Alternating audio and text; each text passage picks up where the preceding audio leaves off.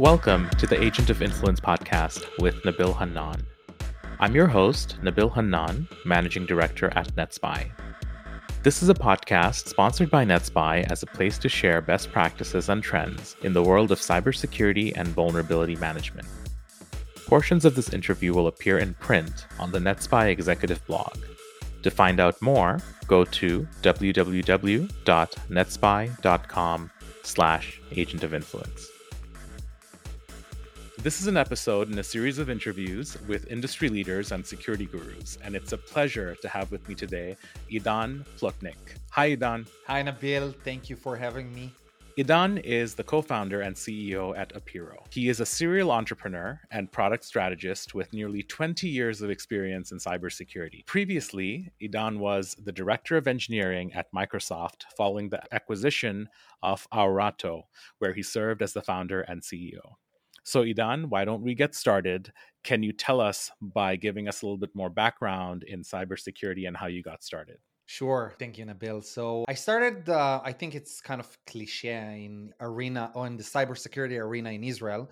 I started at the IDF in a cybersecurity unit called Matzov. Then I had a, a consulting services company on the more on the offensive side a lot of pen tests, security code review, threat model. And then I sold this company in 2011 through one of the pen tests that I conducted at this company. I had an idea of identifying advanced persistent threats by analyzing develop or analyzing user behavior inside the network. And then I founded a startup called Aorato, which was pioneer in the user and entity behavior analytics space and I sold it to Microsoft early in 2015, like January 2015. And that's it. I started at Microsoft as a, a director of engineering for two products on-prem and cloud native product that's it I, I had an interesting a very very interesting time at microsoft i learned what it means to actually ship products at scale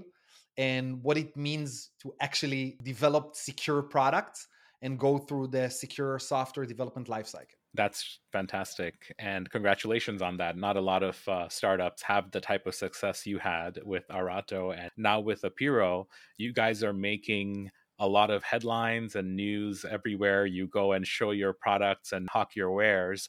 So, would love to understand why you started Apiiro and maybe give us a little bit more of the origin story. Sure, sure. It's it's a long story. I will try to make it shorter.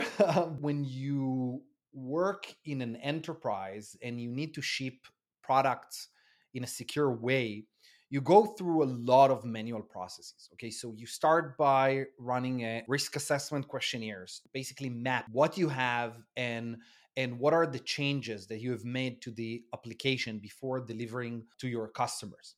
And based on it's it's a manual uh, you know, based on self attestation, you ask questions like Do you expose PII data of customers? How many APIs did you develop? Are they internet facing? And so on and so forth. And the problem is that there is no automatic process to ensure that what you actually answered is correlated to the code itself. And I think this is the, the fundamental problem in, in the secure software development lifecycle.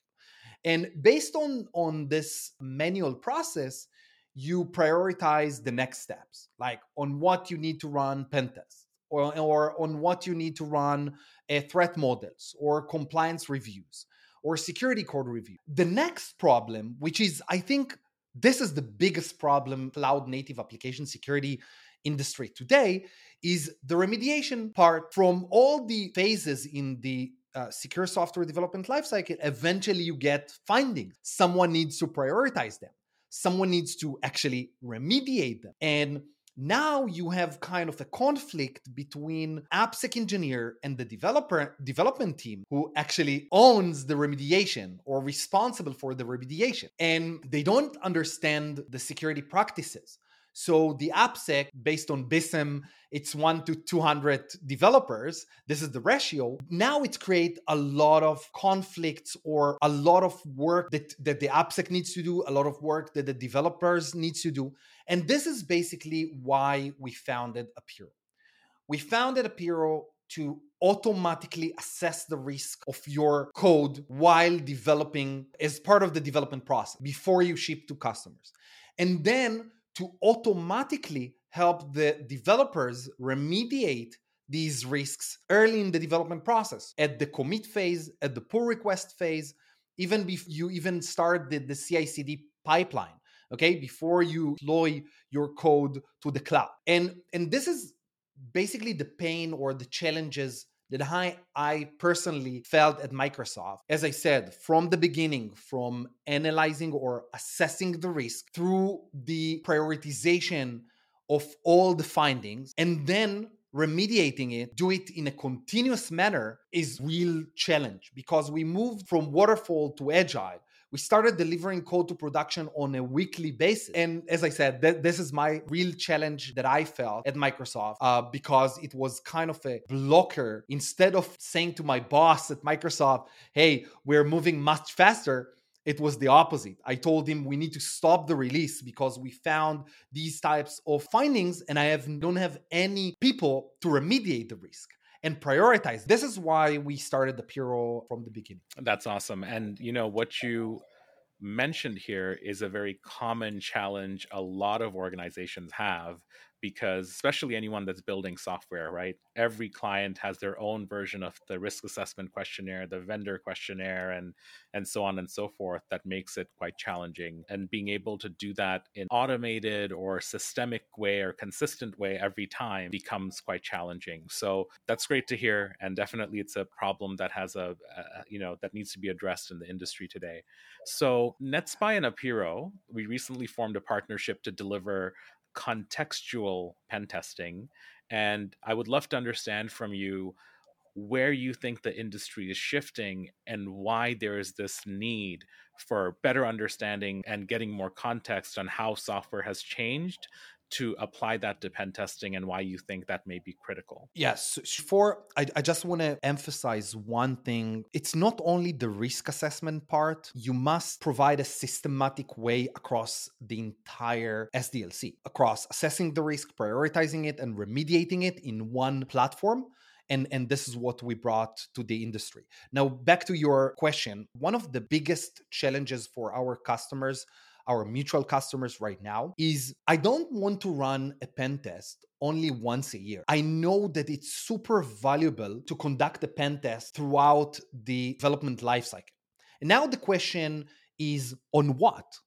I don't want to spend time for the pen tester and for the development team and for the AppSec to run priority or scoping calls every release. We want to automatically identify, let's call them the crown jewels, features that introduces risk to the application. And we want to identify these features early as we can and then alert to NetSPI in an automatic way so they can start the pen testing only on, you know, for example, these sensitive APIs that exposes PII data or only on logic change on the authorization module. And then it's a win win situation because, on one hand, you reduce the costs of engineers because you're not bombard them with questions about what you've changed this release and when and where is it in the code and what are the URLs for these APIs and so on and so forth. And on the other hand, reduce the costs of the pen test team because you allow them focus on the most critical assets on every release. This is a win win situation for, I will say, the CIO and the CISOs. But one step down, it's for the development teams and the security. I think this makes or this changed the game okay? Because when you make the pen testing process much more efficient and effective, as you know, cannot replace the human brain with with a machine. This is why you really need someone to think about the attack scenarios. So this is what pure and NetSPI bringing to customers: the efficiency and the effectiveness or pen testing and reducing costs for both the security and the engineering team by focusing the pen testers on the most risky assets for every release and even every pull requests in the agile development teams that we are working with. So it's important to understand too that currently the the traditional way of pen testing before doing this contextual testing is really been doing a full deep dive test on an application and typically you know the cadence we've been seeing is annual testing or annual requirements maybe that's driven by some sort of a compliance pressure or or you know regulatory need now, I think everybody understands why it would be valuable to test an application multiple times and not just once a year, especially if it's going through a lot of changes multiple times in a year. Now, the challenge becomes doing those tests can often be very expensive because of the human element to it. So I think that's why I want to just highlight the contextual testing really allows the pen tester, now I'm thinking from a tester's perspective, to hone in and focus on just the areas where change has happened. And often, I think the information provided by a tool like Apiiro can also allow them to understand if certain change is risky versus certain change is not risky, depending on what type of data it's touching, what type of functionality it's touching, and and getting more context around the changes themselves. Absolutely. Let, us double click on that for a second. So, when you move to agile, you have changes on a daily basis. On a daily basis. And this is this is the thing that you need to differentiate between changes that are not risky to the organization or to the business versus the ones that are actually introduces a potential risk to the business. Again, as, as we, we said earlier, it can be an API that exposes PII data. It can be authorization logic change. And it can be, I don't know, a, a module that's responsible for, you know, transferring money in a trading system.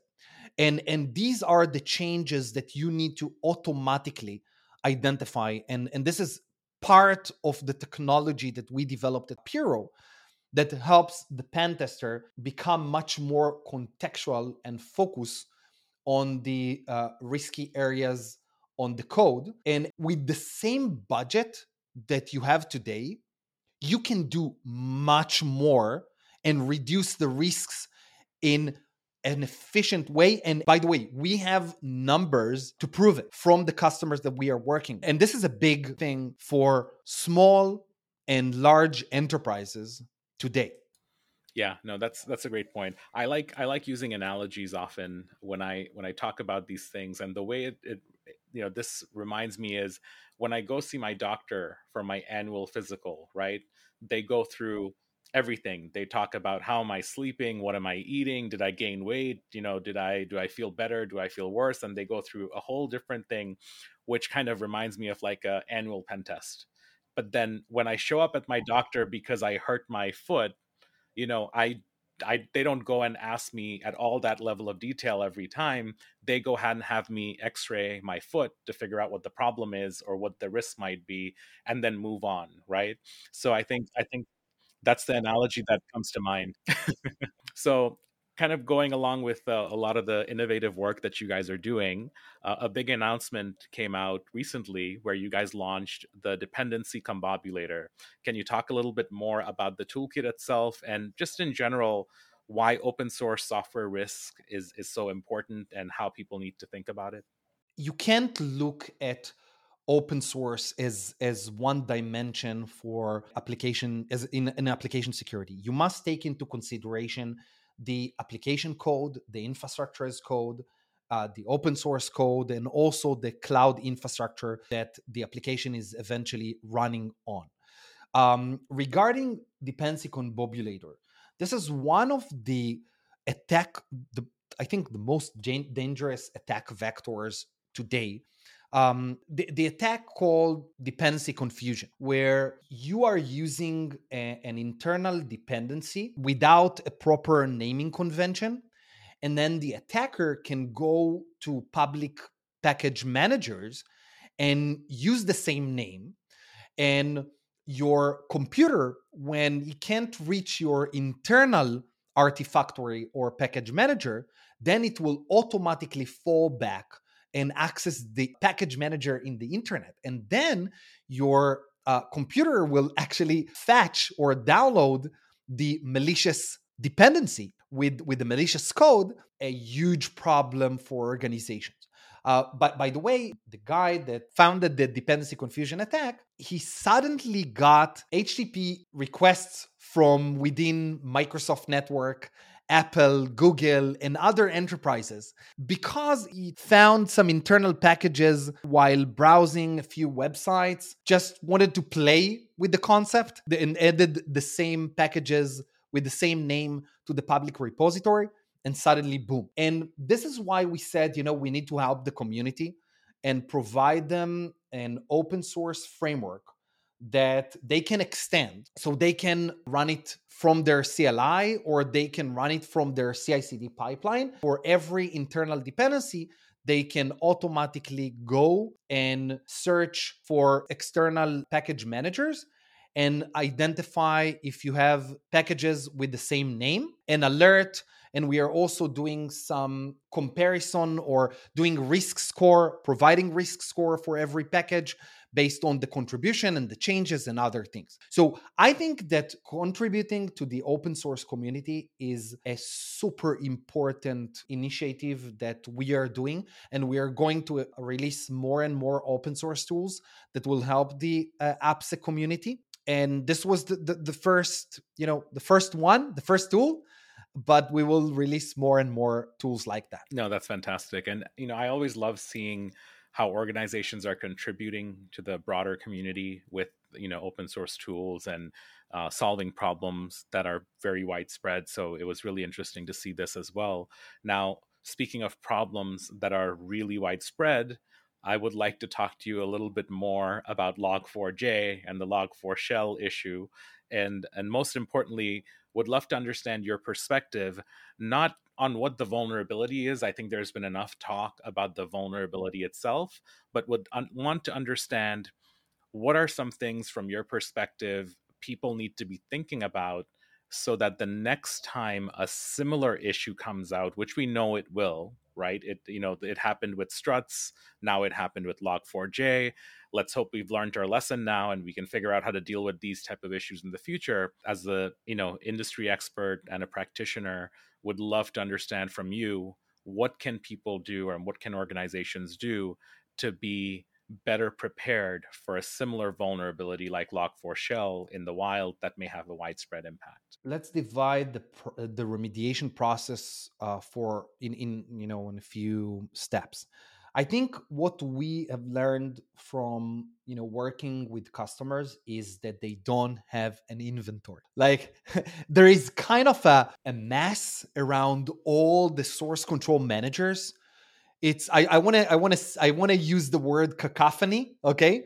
Because we we have customers with source control managers with code that is written in you know in the last 20 years and nobody knows what's going on there. Nobody scans the history and say these are the technologies that we have, these are the components. So first and foremost, establish inventory across all your code assets. Okay? And this inventory must be updated not based on a manual attestation, not based on people. Okay? Uh, it must be automatically updated for every code commit. And by the way, this is one of the again, I, I, don't want to talk more about Apiiro and our solution, but but we started from there. We started from building an inventory because we learned that it's such a big problem for customers that they don't have the visibility. So, what is an inventory, for example? I want in 10 seconds, I want to say where do I have log4j that is actually in use in the code, not as imported into the code, but actually in use in, in the applications. I want to learn and I want to filter only the high business impact applications. And I want only these that are exposed to the internet. And I can go on and on and on. Only these with uh, PII data and, and other things. I want to filter across all the noise and say, these are the top five applications that I need to remediate immediately. And now click on a button, upgrade the dependency, and immediately deploy to production. And this is, I think, these are the ways that, that I wanted to, to like break down the process. First, have an inventory. Second, prioritize all the applications, but not again, you must have the context of the business impact of where it's being deployed, when you shipped the log4j, who is the right developer to talk to, and so on and so forth. And lastly, the remediation part, you want to make sure that it will not break anything in your application. So you need to understand who is the right person, as I said, that you need to talk to. Say, this is the right version that we need to upgrade. And it's a mutual work for the AppSec, the DevOps, and the developers to remediate it as fast as you can. So I think from our point of view, the, the essence is to to build the inventory and be able to filter on top of the inventory and this is what we learned from log4j I think there's another critical step in between those two items, right? Between the identification and remediation is the mitigation process. So I think it's critical to build that initial inventory as a step one or be able to have that inventory at your fingertips step one so that you can put other controls in place to ensure that those vulnerabilities where they exist are not getting exploited while you go work on patching or updating or you know upgrading your systems because what i've seen at fairly large organizations is even if you know where the the, the software components are upgrading is not often as straightforward as it could be because there may be other dependencies. They need to do regression testing, they need to ensure other features aren't breaking, and so on. Or it might be legacy systems that cannot immediately be upgraded, anyways. So, from that perspective, I feel like there may be another step in between, which is once you've identified your inventory, at least that allows you to intelligently go and block maybe using a web app firewall or or some other technology to prevent attackers from exploiting that vulnerability immediately and then get yourself some more runway to go and figure out how to fix the issues that you have especially where they are. I totally agree and while you are you mention this phase now i have another important thing to to add on top of that is yes. that we decided uh, in one of the customers uh, of course I, I can I, I can mention the name but so we decided to block any pull request with a vulnerable log4j package. So this is another governance step that you need to do early in the development process. You need to go from both ways from the left side and from the right side. As you said on the right side you need to go to your WAF and to your other security controls out there block the uh, exploitation of the vulnerability. But you on the on the left side you need to identify where and who is the right person to talk to.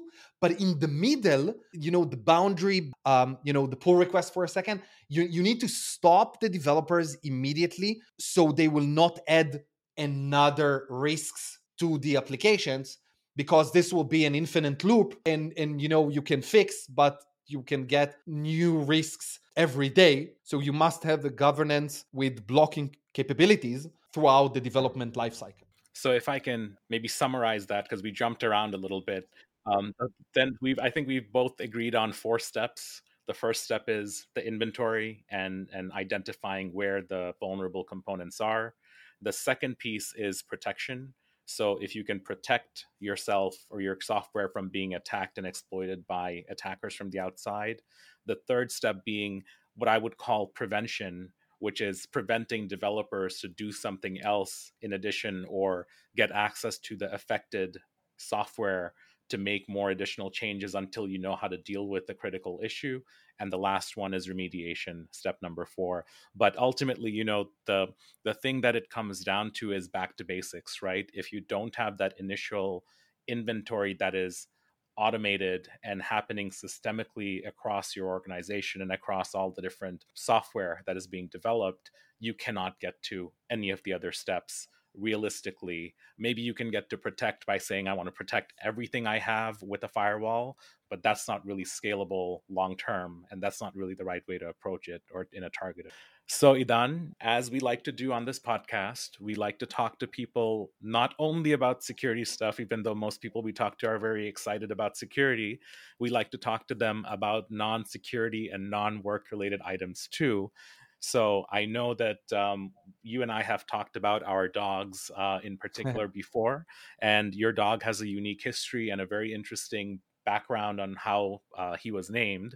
So, can you tell us a little bit more about Kay and and why you named him that, and and how you know you guys got him? Sure, I will say my second kid uh, out of three. Kay. Which one of those three are best behaved is, is the most important so Kay is a German Shepherd. We called Kay because uh, we in Aorato we started analyzing Kerberos, Kerberos is the authentication protocol, which is named by Cerberus, the uh, you know the three-headed dog for the that basically uh, guard the underground. So so this is why we called him K. Super energetic, such a, a great dog. Th- th- that's it. We we brought him when we were living in in New York after the you know my my birth of my first daughter. We brought him like a week after. It was fun. Again, you you need to meet him to understand how how much energy he has. You know, and he's such a positive dog uh, so this is K, and this is why we called him K. now, there is a specific type of breed that he is, right? He's not a traditional German Shepherd. There was some some uniqueness to the breed itself. Yes, it's a long-coated German Shepherd. He has a lot of air. a lot of fluff. Awesome. And then I know that you're also really into surfing. Can you share a little bit about maybe some of your favorite surfing spots or if there are any stories that you have that are very interesting and, and near and dear to your heart?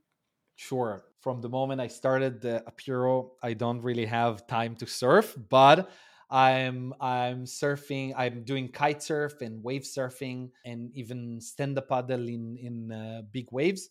I most like interesting place I've ever been or surfing in was the Dominican Republic. Beautiful places I've ever been. I surfed there and I with with my kite and I jumped and I found myself literally on a tree and I had to release the kite and find myself down by myself uh, but but this is basically my my memories from the dominican republic and and it's an amazing place to be you're quite brave. I mean, I've seen videos of kite surfers jumping over houses and you know little you know little huts and stuff on the beach and it's quite impressive what they do. So i'm sure you were having one of those moments too which is which is fantastic. And dominican republic is on my bucket list of one of the places i want to go to sooner rather than later so i'm excited and glad to hear that as well. I'll have to get some notes from you on on where to go when i'm when i'm there.